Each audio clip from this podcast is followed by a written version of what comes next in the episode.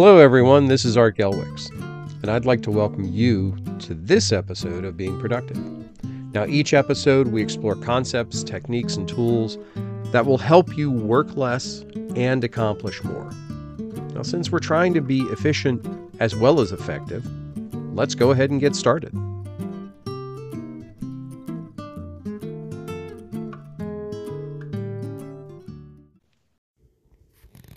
Hey there, it's Art.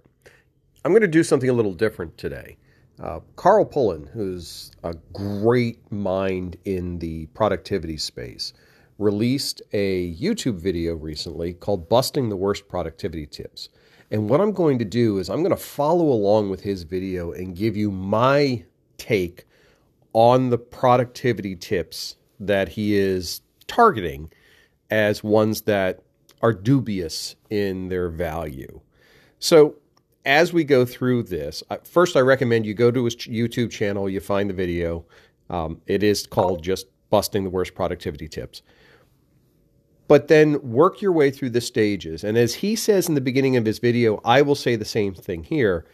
Just because somebody says that a productivity tip isn't worth doing, and you can't see me doing air quotes, but that's what it is, doesn't mean that it won't work for you all of these need to have your own personal evaluation, your own personal quantification as to the impact that they'll have on your productivity.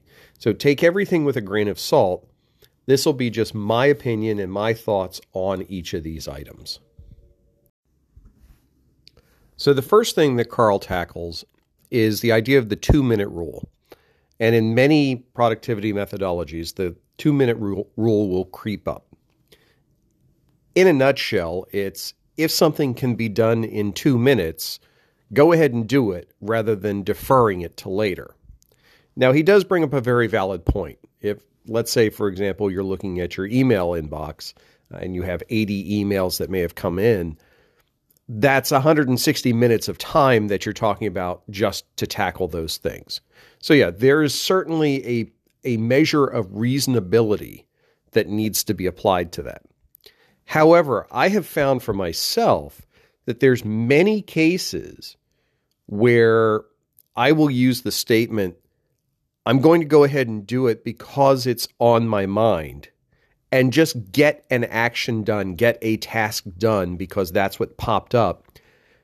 For the primary reason that I know if I don't do it right then, while it is front of mind, the odds are very good that it's going to get lost completely. I'm going to forget about it. It's going to get mixed into the shuffle of other activities. It'll be superseded by something else, and it'll literally just fall through the cracks.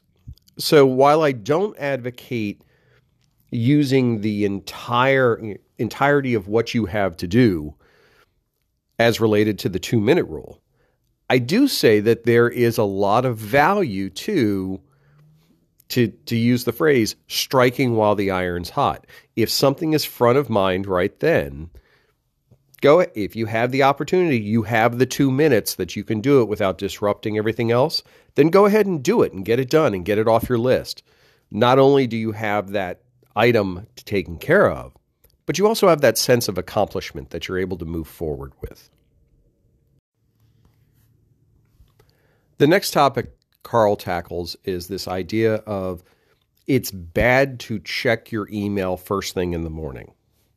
And I can understand that for some people, it could very well derail your entire day because depending on your work cycle, depending on how your email is coming in, you may have things showing up that all of a sudden you realize you've got 25 emails that come in, and mentally you're going to go, well, maybe I just need to address these first before I do the things I was planning.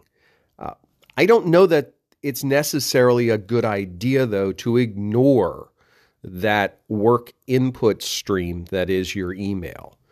What is important is to be able to put a threshold on it for yourself to say, I'm going to look through all the unreads that have come in from the last time I checked, and that should be part of your scheduled routine. And only those emails that meet a very specific criteria, ones that terribly bad things will happen if they are not addressed within, say, the next hour or so.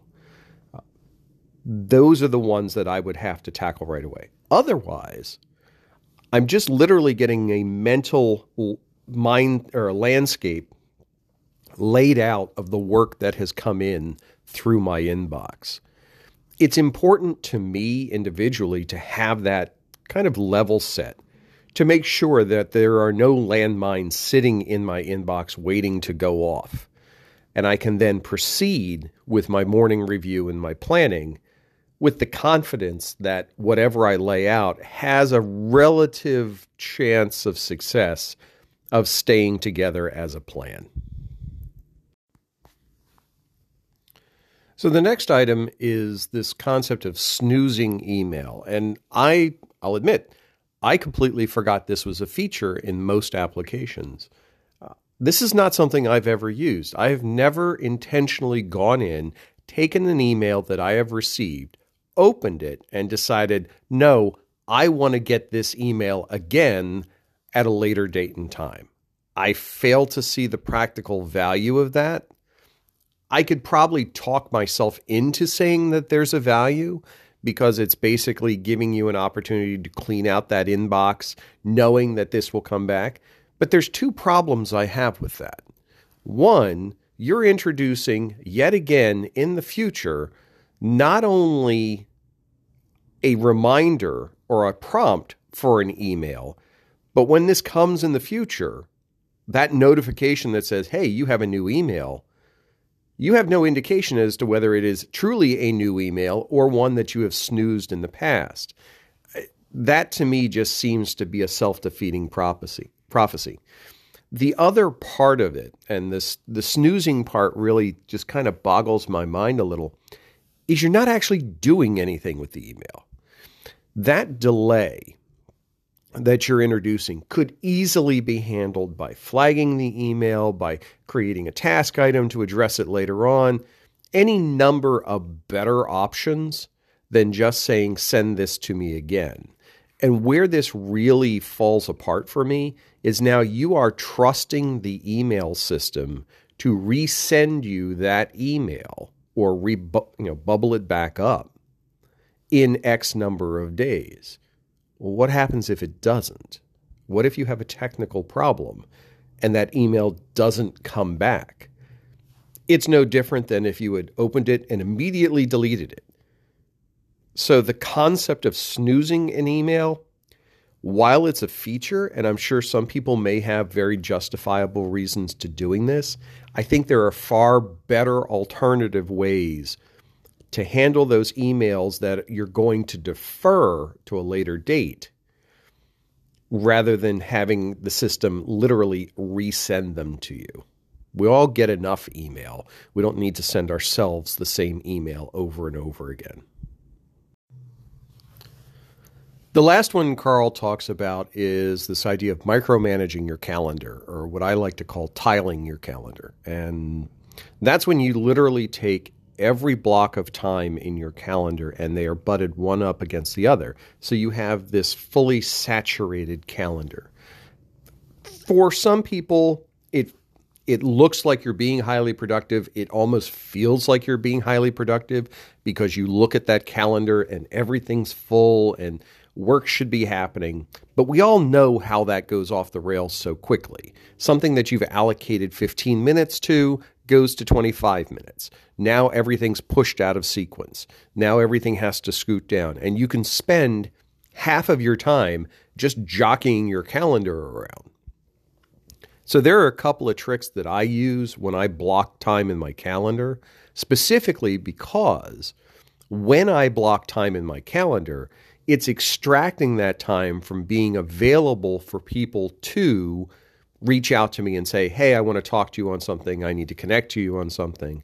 And I use an automatic scheduling tool that interfaces with my calendar. So controlling my calendar itself is very important. And if I block the entire thing solid, then there's really no opportunity to have those interactions. And I need to have those slots available for people to actually be able to engage. So, one of the things that I will traditionally do is one, I don't tile my calendar. I will take chunks out of the time period and say this block of time, this hour and a half, this three hour time period is going to be for this type of work or work for this client, for example, which is great. That makes it easy for me to focus on a specific set of work without being too highly detailed. The second thing that I do consistently is I will put buffers before and after calendar events. So I never place two calendar events one on top of the other. There's always a minimum of a 15 minute buffer between two calendar events. The reason being is not so much the fact that I need that 15 minute buffer, although often I do. It's a good break time period, especially if you're working in, say, 30 minute blocks. You're creating a virtual Pomodoro type of structure. It's slightly modified from the traditional one, but it gives you the opportunity to spin down whatever you were doing and then spin up the next thing that you're going to be doing. But that 15 minute buffer or whatever time period buffer that you decide gives you what in project management circles is slack time between tasks that allows a task to grow slightly beyond its scoped time period and not alter the schedule of the next thing on your calendar. So, those kinds of steps make calendar management much easier. This, this idea that you need to fully block out your calendars, I agree with Carl on this. It just means that the people who are doing that probably don't understand the true nature of time blocking and how you can use it effectively and the structure that it creates. And keep in mind, all of these things, the intention is to minimize the amount of anxiety and stress that's generated in managing the work that you need to accomplish. Because, as I always say, and is part and parcel with Gelwick's Tech, our tagline is very simple work less to accomplish more. Well, if you're working more to manage your email, to manage your daily review, to manage your calendar, you're not accomplishing more, you're accomplishing less.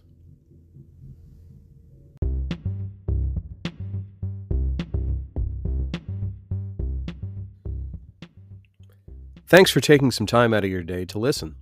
If you found this episode useful, please take a moment to like, subscribe, and share this podcast. It's a quick step for you, but it means a lot to us and goes a long way to helping us help others. Also, if you have ideas for future episodes or topics you'd like us to explore, drop us a line over at Gelwix Tech so that we can make this podcast even more useful for you.